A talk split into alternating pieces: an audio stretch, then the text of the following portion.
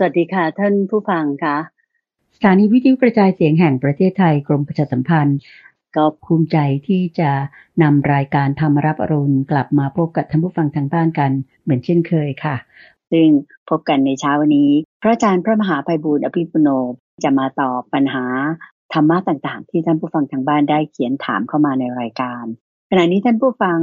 แล้วก็ท่านพระอาจารย์ก็คิดว่าพร้อมละที่จะเริ่มรายการของเราวันนี้ ไปกราบนมัสการพระอาจารย์พระมหาภัยบูร์อภิปุโนพร้อมกันเลยค่ะกราบนมัสการเจ้าค่ะพระอาจารย์เจ้าค่ะเดินพานเดินพานสาธุเจ้าค่ะทุกวันอาทิตย์ก็จะเป็นช่วงเวลาที่เรามาตอบคำถามท่านผู้ฟัง เจ้าค่ะวันนี้จะเป็นช่วงของการตามใจท่านก็คือตอบปัญหาธรรมะที่ท่านผู้ฟังทางบ้านได้เขียนถามเข้ามาในช่องทางต่างๆ ที่เราเปิดไปให้นะเจ้าค่ะ ก็มาเริ่มด้วยท่านแรกเลยดีไหมเจ้าค่ะพระอาจารย์เจ้าขาก็จะเป็นคำถามที่คุณเทพสิทธิ์ได้เขียนถามมานะเจ้าค่ะอ่าก็เป็นเรื่องที่คุณเทพสิทธิ์บอกว่า รู้สึกว่าตัวเองเนี่ยมีจิตใจค่อนข้างจะฟุ้งซ่านมีจิตมารแล้วก็มีจิตประหลาดด้วย โดยได้ได้เล่ามาดังนี้นะเจ้าค่ะว่า ท่านบอกว่าคุณเทพสิทธิ์บอกว่าตัวเองเนี่ยมีจิตฟุ้งซ่านที่ไม่เหมือนคนปกติโดยทั่วไปนะเจ้าค่ะ บางทีจิตก็ชอบฟุ้งซ่านไปในเรื่องอกุศล อย่างเช่น มีคำหยาบคาย หรือมีภาพที่เป็นอกุศลนะเจ้าคะบางทีคุณเทพสิทธิ์ก็จะกลัวพระกลัวสิ่งศักดิ์สิทธิ์เป็นบางครั้งนะเจ้าคะและในช่วงนี้เองเวลาที่คุณเทพสิทธิ์ทำกริยาบางอย่างเนี่ยเจ้าค่ะกริยาของคุณเทพสิทธิ์ก็จะไป มีเหมือนกับมีกิริยาแล้ว ก็ยังมีจิตไปผูกติดกับสิ่งนั้นๆด้วย อย่างเช่นมีจิตไปผูกติดกับสิ่งศักดิ์สิทธิ์ ซึ่งมีอยู่ในแถวๆนั้นนะเจ้าคะแล้วก็ผูกติดกับส่วนของร่างกายของบุคคลอื่นรอบข้าง โดยเฉพาะอย่างยิ่งที่เป็นเพศตรงกันข้ามก็คือสภาพสตรีนั่นเองนะเจ้าคะะก็ยกตัวอย่างมาว่าคุณเทพศิษย์บอกว่าท่านจะยกตัวขึ้น จิตไปผูกกับสิ่งศักดิ์สิทธิ์แล้วก็มีความรู้สึกกลัว ก็จะโค้งตัวลงหรือก้มตัวลงมา พอทีนี้เนี่ยก็จะเห็นเพศตรงข้ามเดินผ่านมาเนี่ย จิตก็จะไปผูกติดกับคนคนนั้น แล้วถ้าสมมติว่าผู้หญิงคนนั้นเขาเกิดใส่สร้อยมา บางทีคุณเทพสิทธิ์ก็คิดว่าเป็นสร้อยพระ ก็จะยิ่งสับสนมากก็จะก้มตัวลงไปอีก แล้วก็ทำท่ายืดตัวก็จะฟุ้งซ่าน ตัวก็จะแข็งเลยแล้วก็กริยาก็จะแข็งไปด้วยท่าทางเป็นอย่างนี้เนี่ยเกรงไว้ก็ทรมานมากเลย ก็เขียนมากราบนมัสการเรียนถามพระอาจารย์ว่าปัญหาที่จิตเป็นเช่นนี้เจ้าค่ะพระอาจารย์คุณเทพสิคนจะทำอย่างไร จึงจะหายขาดหรือว่าเบาบางลงได้สำหรับความฟุ้งซ่านของจิตดังที่เล่ามาเจ้าค่ะ นิมนต์เลยเจ้าค่ะพระพุทธเจ้าท่านเปรียบไว้เหมือนกับบัวควายอยู่ในใจที่ว่าถ้ามันดื้อ ถ้ามันแบบว่าสอนไม่เอาควายเนี่ยเอ่อชาวนาเด็กเลี้ยงควายหรือว่าคนที่เขาเลี้ยงเนี่ยเขาก็ต้องแบบตีมันโอเคไหมตีมันโดยช่วงยิ่งเวลาที่มัน เอามันเอ่อขี่มันหรือลากจูงมันเนี่ยผ่านไปบริเวณที่มีข้าวกล้าเอ่อมีพืชพันธุ์ที่เขาปลูกเอาไว้ แล้ววัวควายเนี่ยมันจะแลบลิ้นออกมาเลยคุณใจมันจะแลบลิ้นออกมาปุ๊บแล้วก็พยายามที่จะกินต้นข้าวกล้านั่น เพราะว่าใบข้าวใบอะไรพวกนี้มันมันหวานไงมันไม่เหมือนหญ้าหญ้าเนี่ยมันจะหยาบกว่า มันพอได้กินครั้งหนึ่งปุ๊บเนี่ยมันก็ดมกลิ่นแล้วมันก็ชอบแล้วมันก็กินทีนี้วัวควายบางตัวเป็นอย่างนี้ แต่บางตัวก็ไม่เป็น มันแล้วแต่ตัว อันนี้หลวงพ่อเคยเล่าให้ฟังนะว่าถ้าตัวไหนเป็นนี่ไม่ต้องเอาค้อนเนี่ยตีจมูกมันเลย เอาค้อนตีจมูกเพราะตัวนี้เนี่ย มันมันดื้อมันไม่ดีในขณะที่บางตัวเนี่ยเออ แค่ดึงมันนิดเดียวมันก็ทราบแล้วว่าอันนี้กินไม่ได้นะบางตัวก็ต้องตีมันอ่าใช่อ่าบางตัวก็ก็รู้ไงคือ คือของเนี้ยคือเขาให้กินไม่ได้ เพราะว่าถ้าให้มันกินแล้วคุณจะต้องเสียค่าสินไหมเสียค่าปรับ ไม่ใช่ว่าพยายามให้มันกินนะคือต้องไม่ให้มันกิน คนที่เขาเลี้ยงเนี่ยเขาไม่อยากให้มันกิน ซึ่งวิธีการบางทีแต่ละตัวมันไม่เหมือนกันเอ่อวัวควายตัวนี้บางทีบอกง่ายแค่ดึงมันก็รู้ แต่ว่าควายตัวหนึ่งมันไม่รู้ต้องตีมัน อืมแล้วเอ่อจะไม่มีนะที่จะมา มากลับมาถึงข้อก่อนแล้วค่อยบอกนะไอ้ไอ้ตูไอ้ไม่ใช่ ไอ้วัว อ่าวัวเนี่ย เจ้าอย่าไปกิน เอ่อข้าวเขานะคือมันไม่รู้เรื่องคุณต้องบอกมันตอนนั้นเดี๋ยวนั้น อันนี้เหมือนกันนะว่า คือเปรียบเทียบฝึกช้างฝึกม้าฝึกโคเนี่ย อันนี้เหมือนกับฝึกจิตของเรา ถ้าจิตของเรามันพยศมาก ก็จะเป็นลักษณะแบบเนี้ยคุณได้ภาษาเกียรมาเนี่ยคือพยศมาก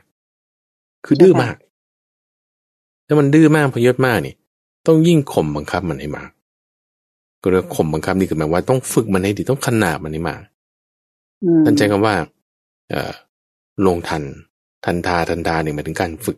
การข่ม การบีบบังคับ การที่ต้องใช้ เอ่อไม่ใช่บอกดี ๆ ได้ ต้องต้องมีทักษะ ในเกสีคนฝึกมาก็มีวิธีละมุนม่อม มีวิธีรุนแรง ทั้งสองอย่างรวมกันอย่างวิธีการที่เราจะละอกุศลเอาถ้าบอกว่าห้าวิธีอะที่ที่ท่านว่าไว้เปรียบเหมือนกับว่า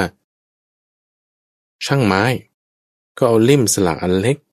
ตอกลงไปปึ้ง ไม้นี่หักออกมาได้ลิ่มสลักอันใหญ่หลุดลงมา ก็เปรียบเหมือนกับว่า ใช้กุญแจ หรือว่าแม่กุญแจอันนิดเดียว สามารถที่จะล็อกประตูทั้งบานใหญ่ ๆ ได้อันนี้คือทักษะของช่างไม้ อันนี้ก็เปรียบเหมือนกันว่า เออบางทีเราเราใช้พุโทโธพุโทโธ เพื่อที่จะละไอ้เจ้าความคิดที่เป็นอกุศลธรรมนี้ให้มันได้ อืมใช้พุโทโธเนี่ย ใช้คำว่าพุโทโธเรียกสติของเรากลับมา ใช่ใช่อย่างนี้ก็ได้แล้วหรือ เอ่อถ้าคุณมองสิ่งนี้อยู่ แล้วมันเกิดไม่ดีคุณก็ไม่มองทางอื่นเข้าใจไหม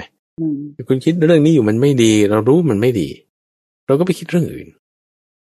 ซึ่งในเรื่องนี้อาจจะเป็นเรื่องที่คุณทำบุญทำกุศลหรือบางที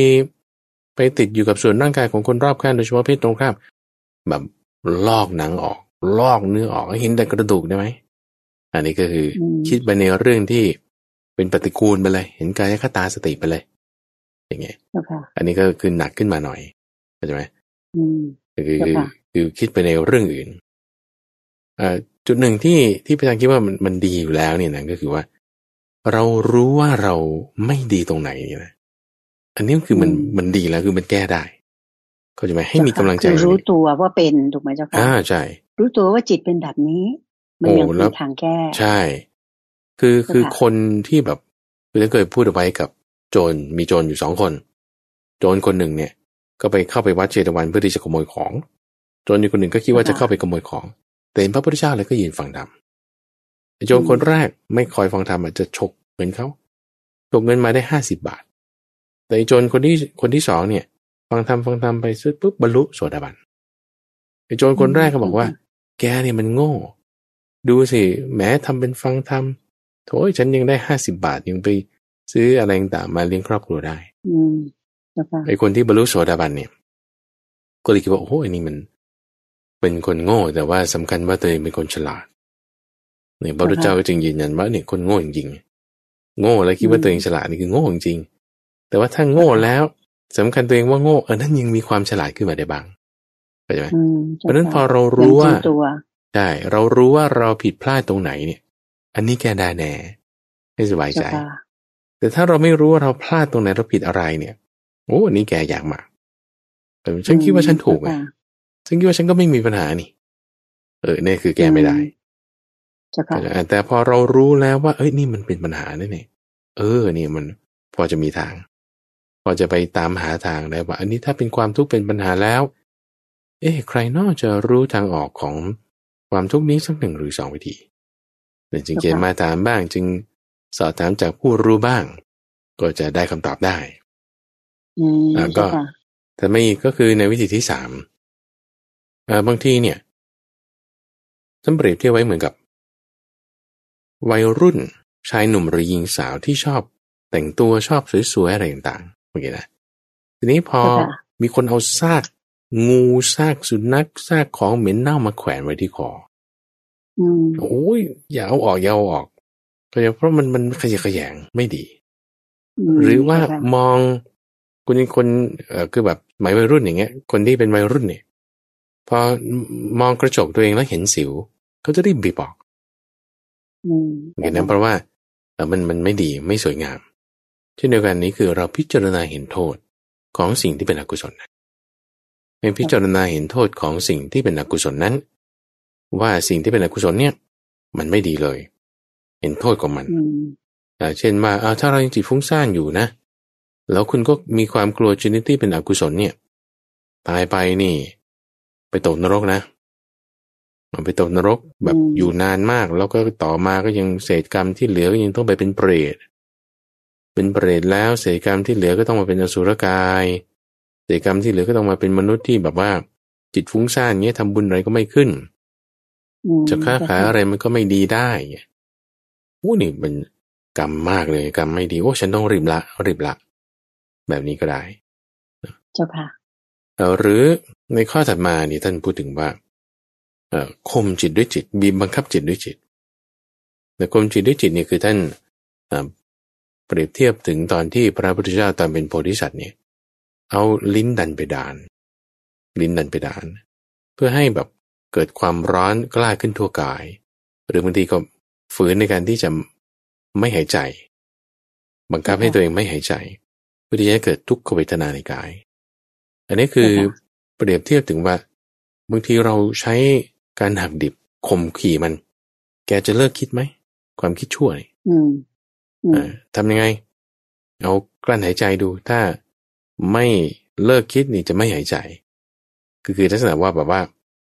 ใช้ความรุนแรงเข้าช่วย แต่รุนแรงในที่นี้คือไม่ใช่ว่าทรมานตัวเองนะ แต่เป็นการที่ว่า ข่มจิตด้วยจิตบีบบังคับจิตด้วยจิตข่มจิตด้วยจิตบีบบังคับจิตด้วยจิตในลักษณะนี้ฝืนบังคับแบบ คือคือบางลักษณะคำว่าบังคับเนี่ยคุณดีใจแล้วเข้าใจว่า การทำสมาธิเนี่ยจะบังคับไม่ได้โอเคนะแต่ถ้ามันแบบว่าไม่ได้จริง ๆ มันฟุ้งซ่านมากๆมันประยชน์มากๆคุณต้องบังคับเอาละคุณต้องฝืนคุณต้องแบบว่า สู้คุณต้องบังคับมันเลยข่มขี่มันเนี่ยคือจุดนี้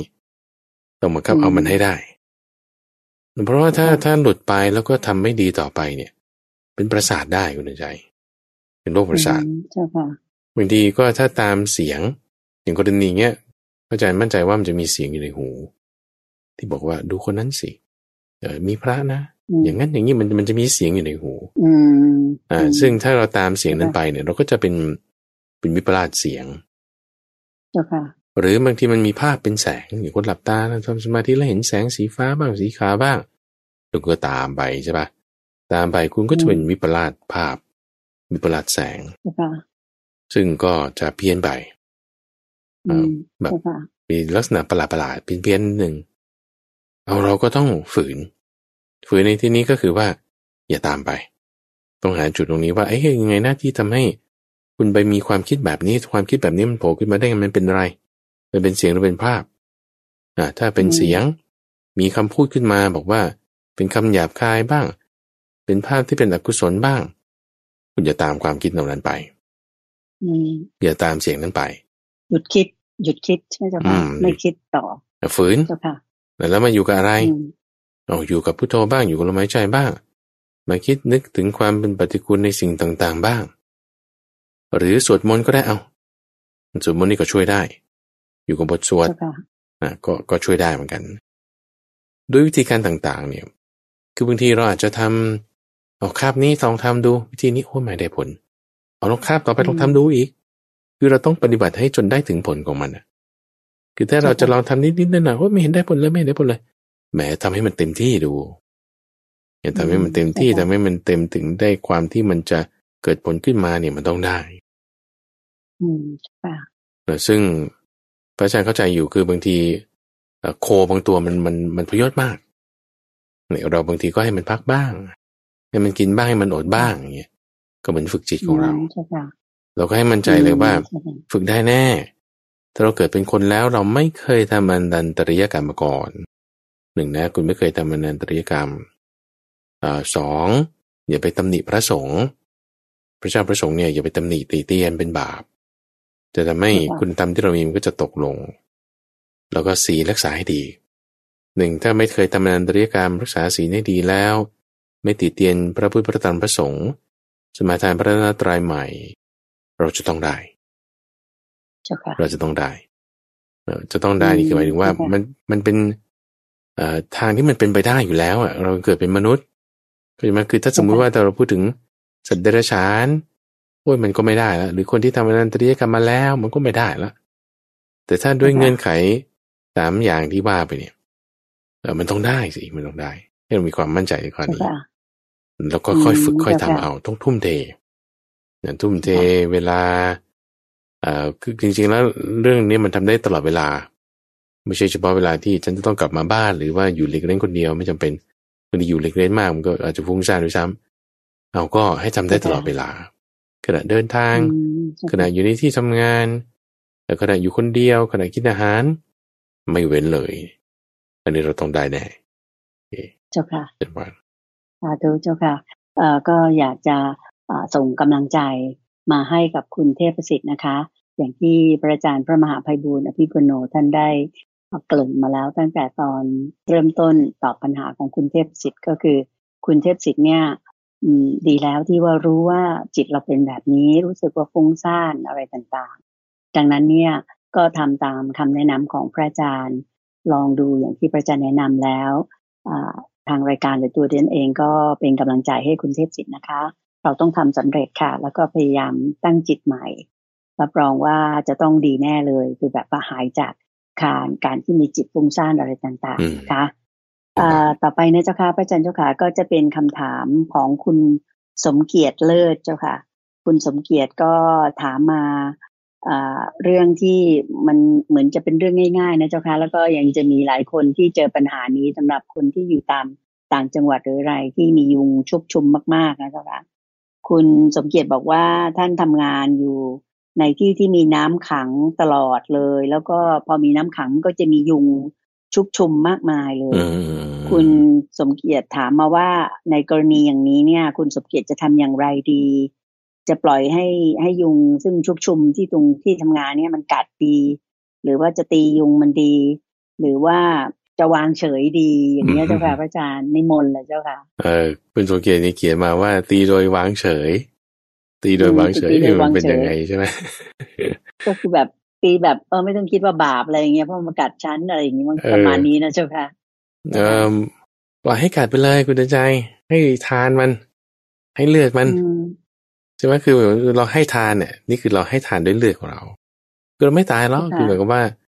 เออคือมันเอาเลือดเราสักหยดสองหยดเนี่ยเราก็ไม่ตายไงใช่ไหมอันนี้พูดถึงว่ากรณีว่าเราให้ทานมันมากนะเจ้าค่ะพระอาจารย์ก็เราต้องรู้จักตัวรอดคุณใจ ที่พูดเนี่ยคือไม่ได้หมายความว่าให้คุณแบบว่าปล่อยนอนให้มันกัดเลย ก็หายาทาเอาเห็นไหมทายาก่อนที่ยุงมันจะกัดอะ ไม่ใช่ทายาหลังที่ยุงกัดเข้าใจไหมคุณทายาเพื่อป้องกันยุง ก่อนที่มันจะกัดมันก็ไม่กัดเราเออก็อย่างเงี้ยหรือไม่ก็เขาก็มีวิธีการทางกระบวนการสาธารณสุขเนี่ยเขาก็จะมีอะไรอะถุงขาวที่อสมอเนี่ยเขาจะมาเที่ยวปล่อยต่างๆ ในตามจุดต่างๆเพื่อที่จะ ป้องกันลูกน้ำหรือไม่คุณก็ไปเลี้ยงปลาในในตรงที่น้ำมันขังนั้น ถ้าถ้าเลี้ยงได้นะ สมมุตินะ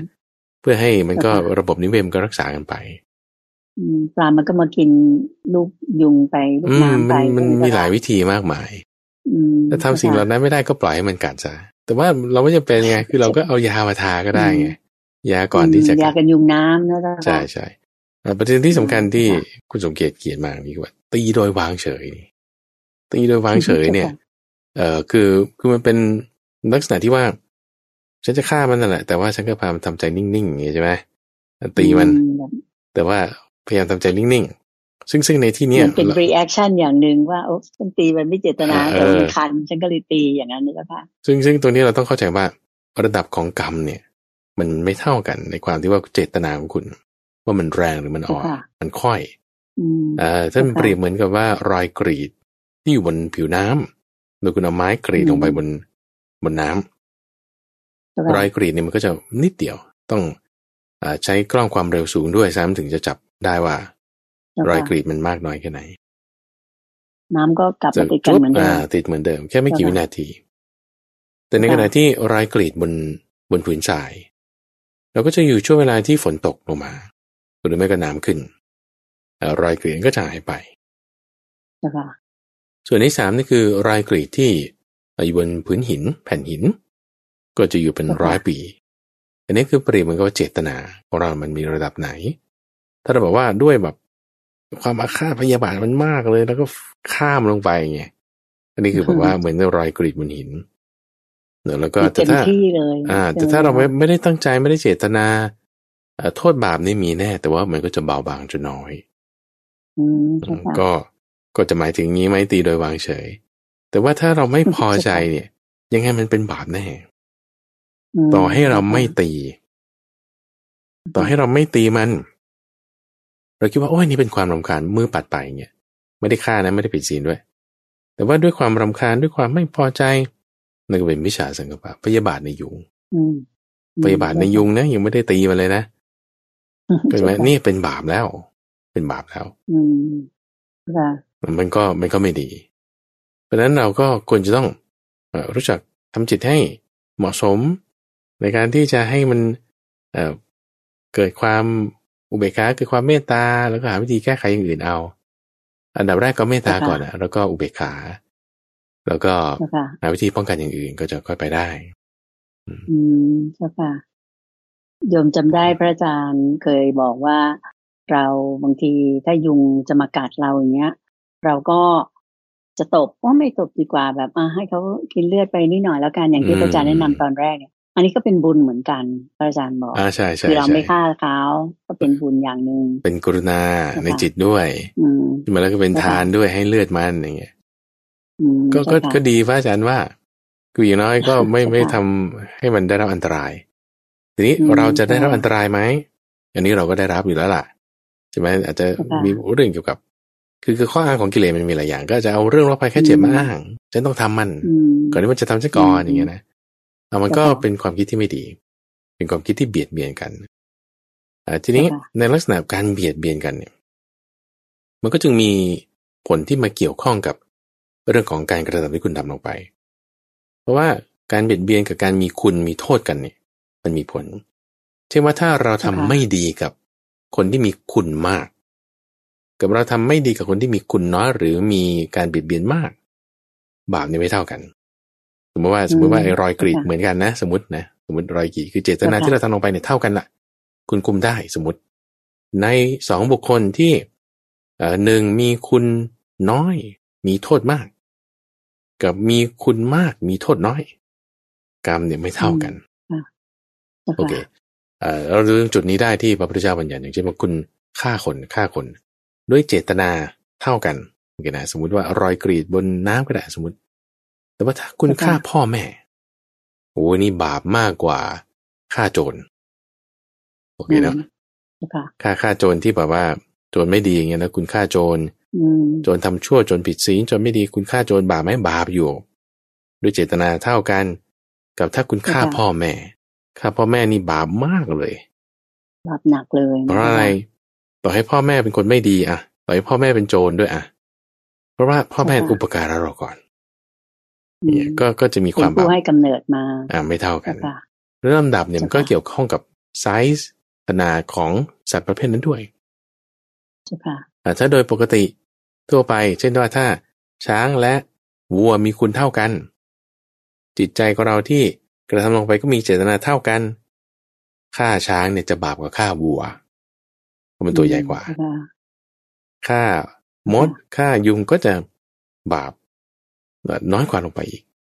แต่บาปมีแน่นะแต่บาปมีแน่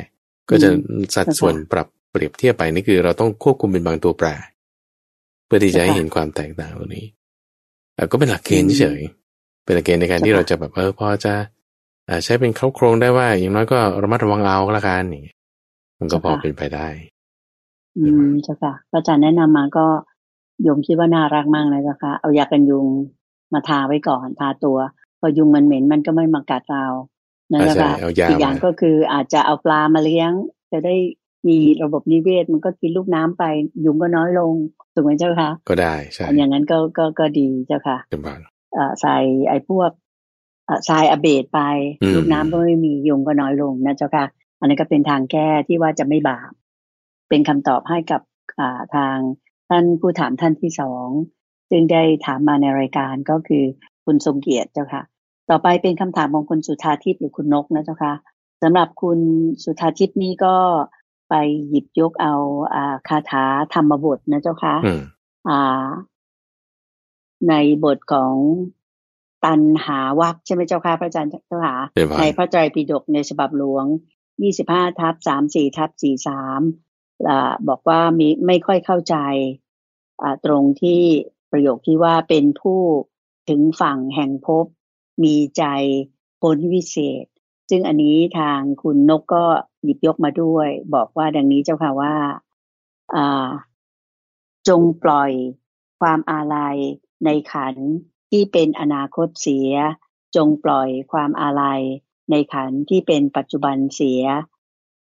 จักเป็นผู้ถึงฝั่งแห่งภพมีใจพ้นวิเศษแล้วในสัง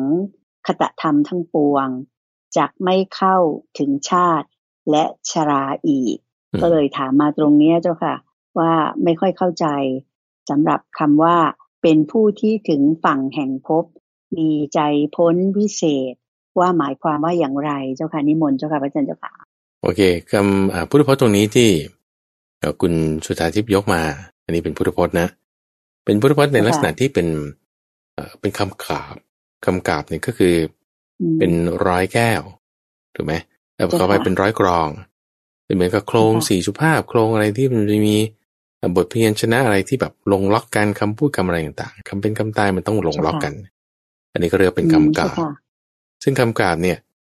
แปลมาแล้วเป็นภาษาไทยได้ว่าอย่างที่ว่านี้จงปล่อยความอะไรในขันที่เป็นอดีตเสีย จงปล่อยความอะไรในขันที่เป็นอนาคตเสียคำแปลตรงนี้คุณเดินใจนี่คือเขาแปลโดยอัตถะแล้ว แปลโดยอัตถะนี่คือเอาความหมาย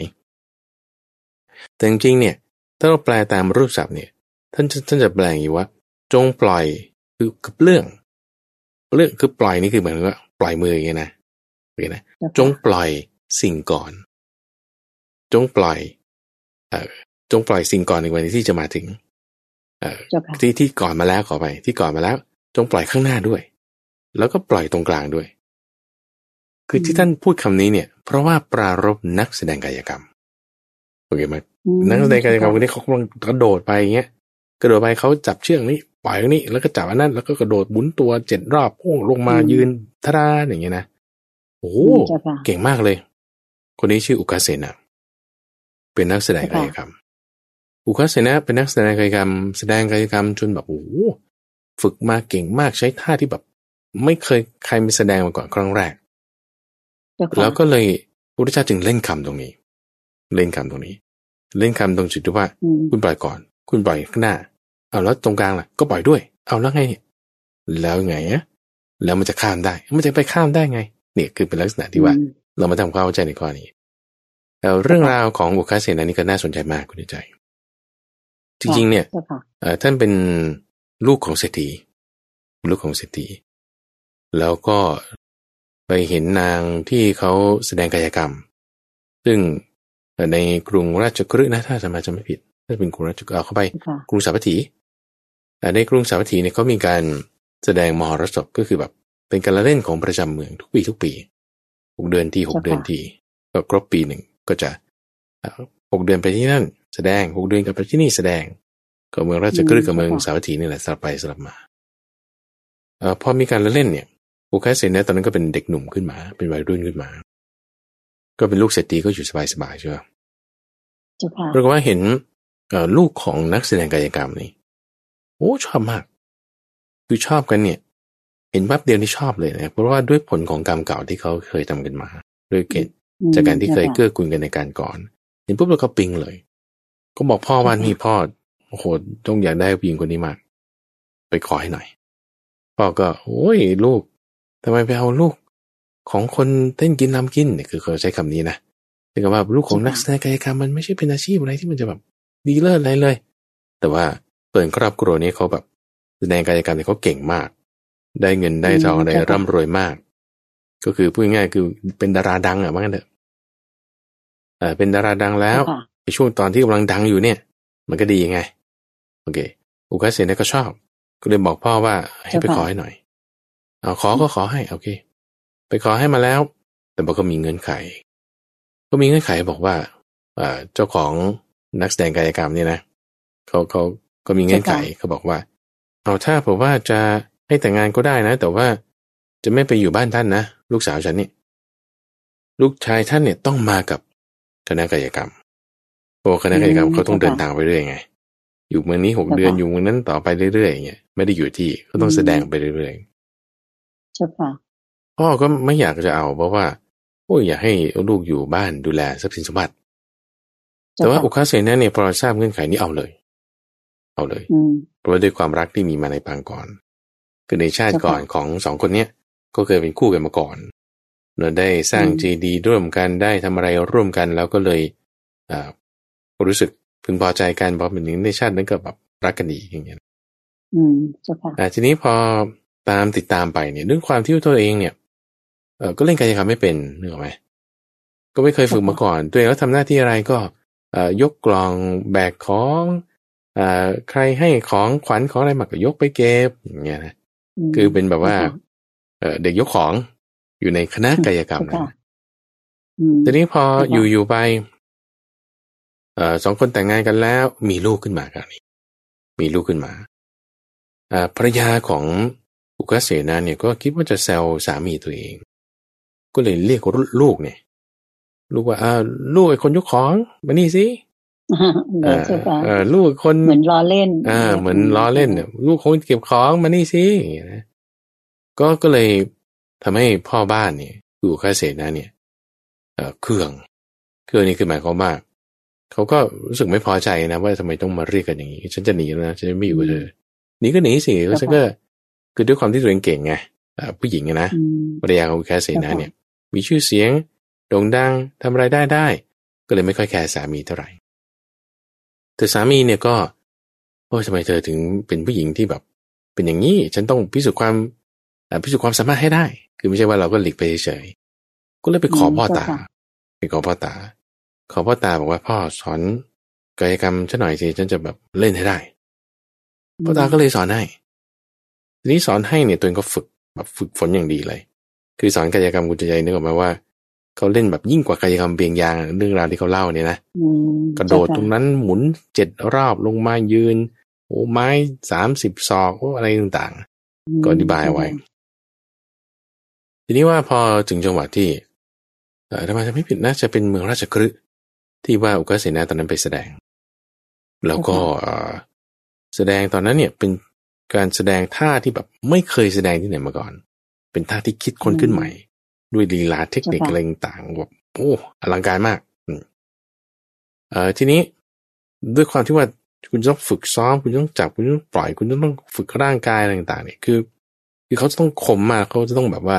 มีรายละเอียดมากก็ต้องโดดไปถึงฝั่งนู้นบางทีต้องมีเทคนิคให้ตื่นเต้นให้เสียว ให้แบบว่าน่าติดตามอย่างเงี้ยนะเจ้าค่ะโอเค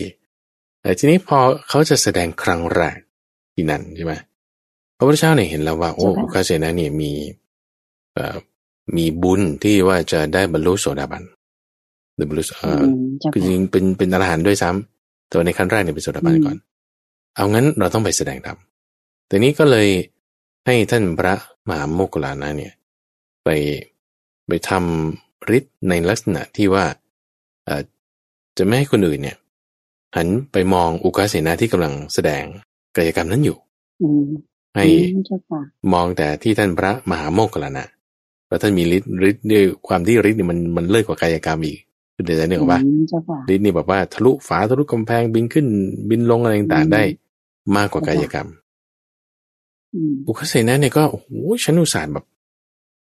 แบบฝึกมาอย่างดีเต็มที่เป็นการแสดงครั้งแรก ไม่มีใครสนใจเลย ก็จะไม่มีใครสนใจเลยหวังมากๆคุณเดชเข้าใจไหมคือเรายึดถือในสิ่งใดสิ่งหนึ่งมากๆเลยเรายึดถือในสิ่งใดสิ่งหนึ่งมากๆพอสิ่งนั้นเกิดการเป็นแบบไม่มีค่าไปเลยเข้าใจไหมความยึดถือเนี่ยมันอยู่ไม่ได้โอเคนะสมมุติว่าเราบอกว่า เราชอบกันไกลอันนี้มากเลย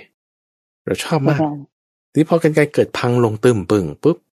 คุณจะยึดถือในสิ่งนั้นมันมันไม่ได้เพราะมันไม่มีไปแล้วไงเดี๋ยวพอพอตรงจุดนี้แหละ ที่ว่า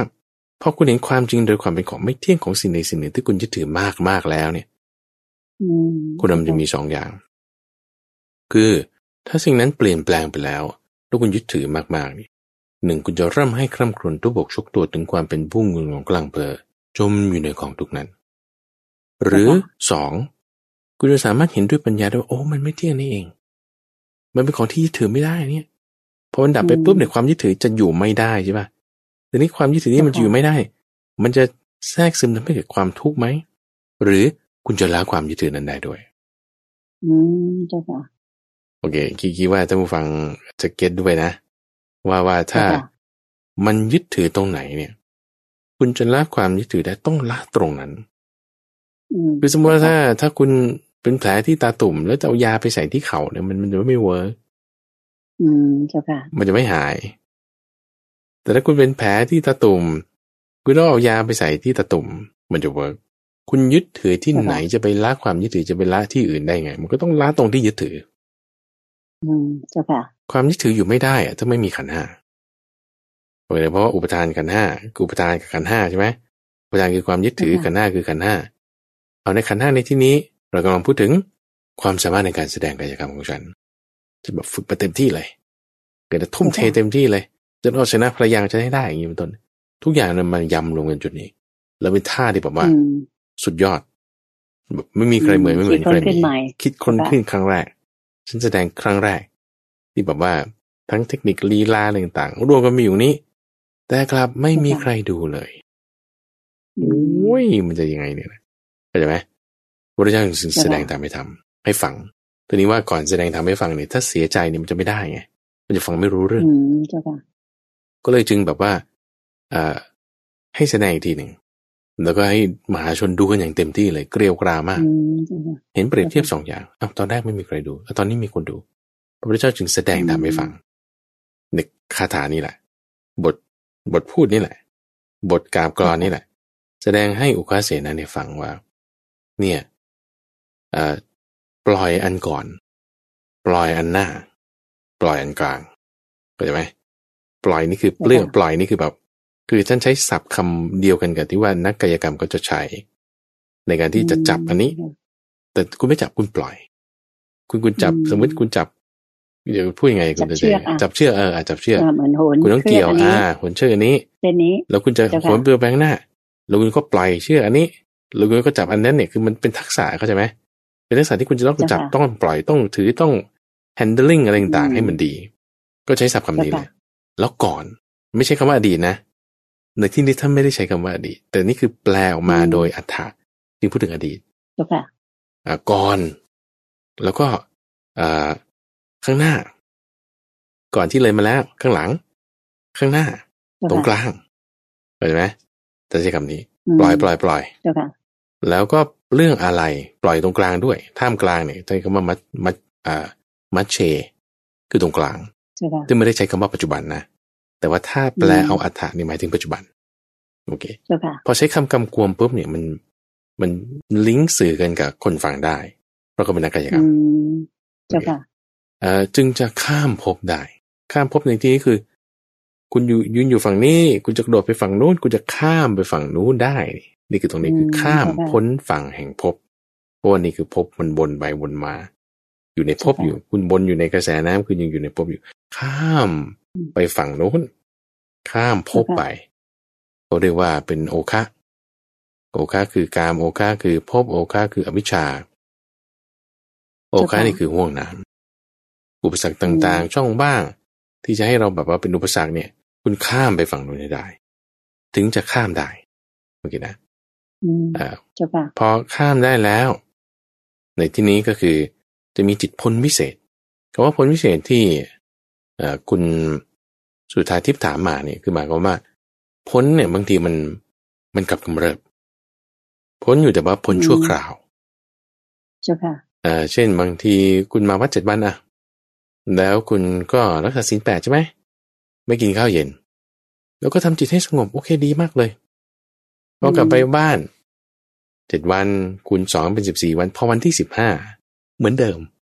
เหมือนวันที่ยังไม่ได้มา เหมือนวันที่มาวันแรกก็คือว่าไม่กลับกำเริบแล้วกลับกำเริบแล้ว ก็คือยังไม่พ้นวิเศษ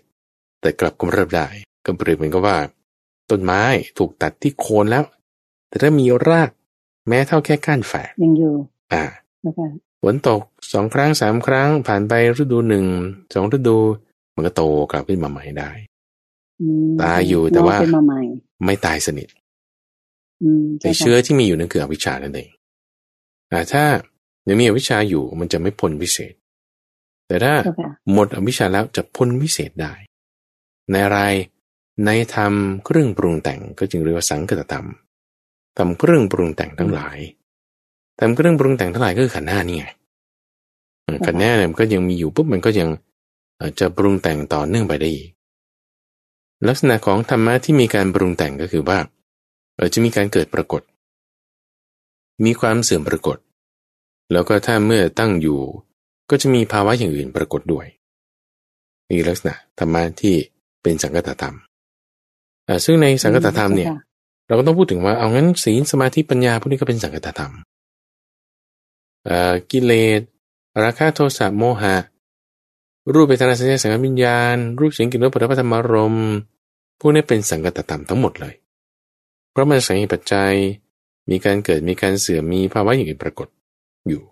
เจ้าค่ะไม่กี่นะอ่าทีนี้ในในสังขตธรรมทั้งหมดเนี่ยก็คือเหมือนกับโอฆะเหมือนกับห้วงน้ำตรงกลาง ที่คุณอยู่ฝั่งนี้คุณจะข้ามไปฝั่งโน้น ถ้าคุณไม่ข้ามข้ามไปไม่ได้คุณตกมา เสียชื่อ คุณแบบว่าอืมพลาดเข้าใจอาจตายได้หลังหักได้ถ้าเล่นกิจกรรมเอ่อหรือถ้าเขามีเน็ตมี safety net อยู่ข้างล่าง คุณตกมาคุณอาจจะไม่ตายแต่คุณก็แบบว่าเสียชื่อไงทำไม่ได้อืมเจ้าค่ะอ่าก็ยังวนอยู่ ก็ต้องวนขึ้นมาใหม่แล้วก็ทำใหม่ ตกไม่ก็ถ้าไม่ไม่ข้ามไม่ได้คุณก็ต้องทำใหม่ คือสังคตธรรมเจ้าค่ะต้องมีการวนไปเรื่อยอืมเจ้าค่ะๆ เอ่อทีนี้ในในคำที่ท่านใช้คำที่ว่าสังคตธรรมเนี่ย อันนี้คือแปลเอาอัตถะเรียกว่าแปลเอาอัตถะทีนี้ในในบาลีที่ท่านท่านยกมาเนี่ยคือธรรมะเฉยๆคือธรรมทั้งปวงเอ่อธรรมทั้งปวงเนี่ยเขาถ้าพูดถึงฝั่งนี้มันก็ต้องคือสังคตธรรมนั่นแหละทีนี้สังคตธรรมคือทำทั้งปวงเนี่ยเอ่อหมายถึงทุกข์ด้วย สมุทัยด้วยมรรคด้วย ทุกข์สมุทัยมรรค นี่คือสังคตธรรมทั้งสิ้น แต่ว่าทางที่จะให้ไปถึงการไม่ปรุงแต่งเนี่ยคือมรรคเท่านั้นโอเคนะอืมท่านท่านจึงหมายถึงเอาตรงนี้ ในในคำแปลโดยอัฏฐาเนี่ยคำแปลโดยอัฏฐาเนี่ยท่านก็จึงยกเอาเอ่อสิ่งที่เป็นมรรคขึ้นมาแยกกันกับในส่วนที่เป็นสมุทัยที่เป็นตัณหาเอ่อที่เป็นทุกข์ค่ะเพราะว่าเอ่อตัณหาอวิชชาเอ่อ ขันธ์ห้าก็มีการปรุงแต่งมรรคศีลสมาธิปัญญาก็มีการปรุงแต่งโอเคนะแต่การปรุงแต่งของทั้งสองอย่างเนี่ย มันไม่เหมือนกันตรงที่ว่าตัณหาขันธ์ห้าอวิชชาพวกนี้ปรุงแต่งแล้ว มันจะทำให้เกิดทุกข์มากขึ้นจะไม่เกิดตัณหามากขึ้น แต่ในขณะที่มรรคปรุงแต่งแล้ว จะทำให้เกิดตัณหาลดลงตัณหานี่จะลดลงลดลง เป็นการปรุงแต่งที่ทำให้ เป็นความสิ้นไปแห่งตัณหาเจ้าค่ะจึงเป็นมรรคต้นแยกส่วนนี้ออกมาเป็นมรรคส่วนที่ปรุงแต่งแล้วมันจะทำให้เกิดตัณหามากขึ้น อันนี้แยกเป็นสมุทัยแยกเป็นทุกข์เจ้าค่ะแบบนี้มพอข้ใจเราปฏิบัติเจ้าค่ะตามเอ่อทำการปรุงแต่งที่เป็นไปตามมรรคแปดก็จะทำให้ถึงความหมด สิ้นทุกข์จะไม่ถึงความเกิดและความแก่อีก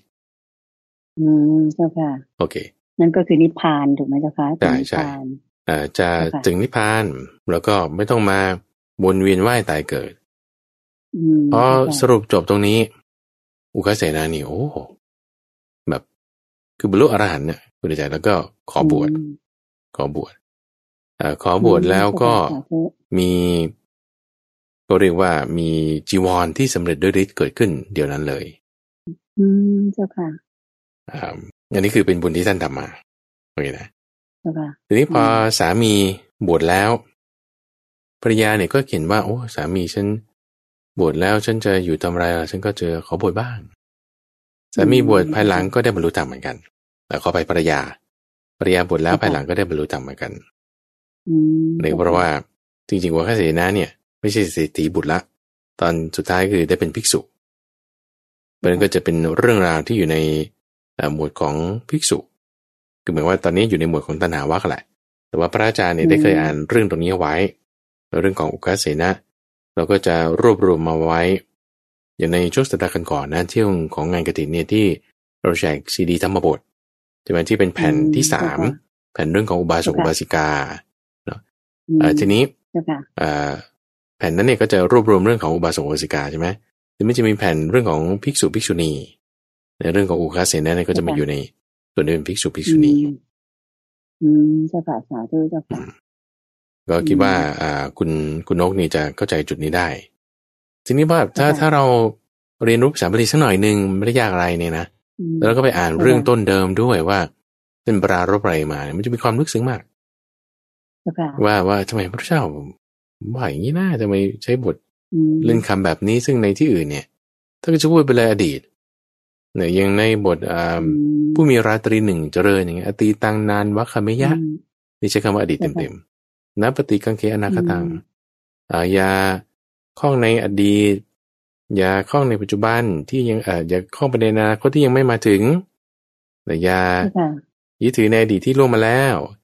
อย่าไปเข้าในอนาคตที่ยังไม่มาถึง เห็นความงอนแง่ในทางปัจจุบันซึ่งก็จะพูดไว้ชัดเจนอดีตอนาคตปัจจุบันแต่ในที่เนี้ยไม่ได้ใช้คำนั้นเลยแต่ ใช้หลัง ใช้หน้า ใช้กลาง ใช้หลังใช้ก่อนก็ได้หน้าก็ได้ หรือกลาง ก็ก็แปลโดยอัฐามันก็ก็ได้อดีตนาคตปัจจุบันใช่ไหมแต่โดยความที่เขาเป็นนักกายกรรมอะเขาจะแบบเข้าใจลึกซึ้งอย่างเงี้ยใช่ค่ะอืมใช่ค่ะก็เหมือนคงเหมือนอย่างที่พระอาจารย์เคยเล่ามานะเจ้าค่ะว่าองค์พระสัมมาสัมพุทธเจ้าของเรานั้นเนี่ย ท่านทรงมีญาณวิเศษจะรู้ได้ว่าใครจะบรรลุแค่ไหนอย่างไรด้วยทางไหนถูกไหมเจ้าค่ะเพราะเขาจะรู้ว่าชาติก่อนๆก็เป็นอะไรใช่เจ้าค่ะความสามารถตรงนี้ของพระพุทธเจ้าเนี่ยคือนิรุตติปฏิสัมพิตาในเรื่องภาษาเป็นในเรื่องภาษา พูดอย่างนี้แล้วแบบเขาจะคลิกอะเขาจะเข้าใจได้ และกรรมเก่าของท่านพระอุกาเสนานี่ก็คือว่าเราได้เคยสร้างเจดีย์ร่วมสร้างเจดีย์ในสมัยพระเจ้าองค์ก่อนๆแล้วก็ จุดหนึ่งที่ทำให้เป็นนักกายกรรมนะเดี๋ยวเพิ่มเติมในข้อนี้นิดหนึ่งว่าจริงๆ นักกายกรรมเนี่ย อาชีพในสมัยนั้นจะเป็นอาชีพที่คือเล่นกินรำกินไม่ค่อยดีโอเคนะถ้าจะเปรียบเทียบกับอาชีพทางเกษตรกรรม หรือว่าค้าขาย อาชีพเกษตรกรรมค้าขายพวกนี้จะดีกว่าหมายถึงเป็นเจ้าของที่นาเนาะอ่าทีนี้ลักษณะที่เป็นนักกายกรรมเนี่ย เป็นกรรมที่ภรรยาของอุกาเสนาเนี่ย ก็ได้ทำไว้ในการก่อน ครั้งหนึ่งตรงที่ว่าเห็นพระปัจเจกพระเจ้า แล้วก็ใส่บาตรจะเอาเอาอาหารไปใส่บาตรท่าน ด้วยกันนั่นแหละสองคน เอาอาหารไปใส่บาตรท่านแล้วก็เอ่อตั้งจิตอธิษฐาน บอกว่าเออในขอให้ได้เห็นธรรมที่ท่านเห็นแล้วคือขอให้บรรลุธรรมนั่นเองเข้าใจไหมขอให้ฉันได้บรรลุอรหันต์จะพูดง่ายๆ เพราะว่าปัจเจกพระปัจเจกพระเจ้าไงบรรลุอรหันต์ใช่ปะเป็นพุทโธ แต่ว่าสองคนเนี่ยจะมาเป็นพุทโธที่เป็นปัจเจกพุทโธไม่ได้ไงมันก็ต้องเออเป็นอนุพุทโธก็ต้องเป็นกลุ่มเป็นหมู่เป็นสงฆ์ก็ต้องเกิดขึ้นในสมัยของมีสัมมาสัมพุทโธถึงจะเป็น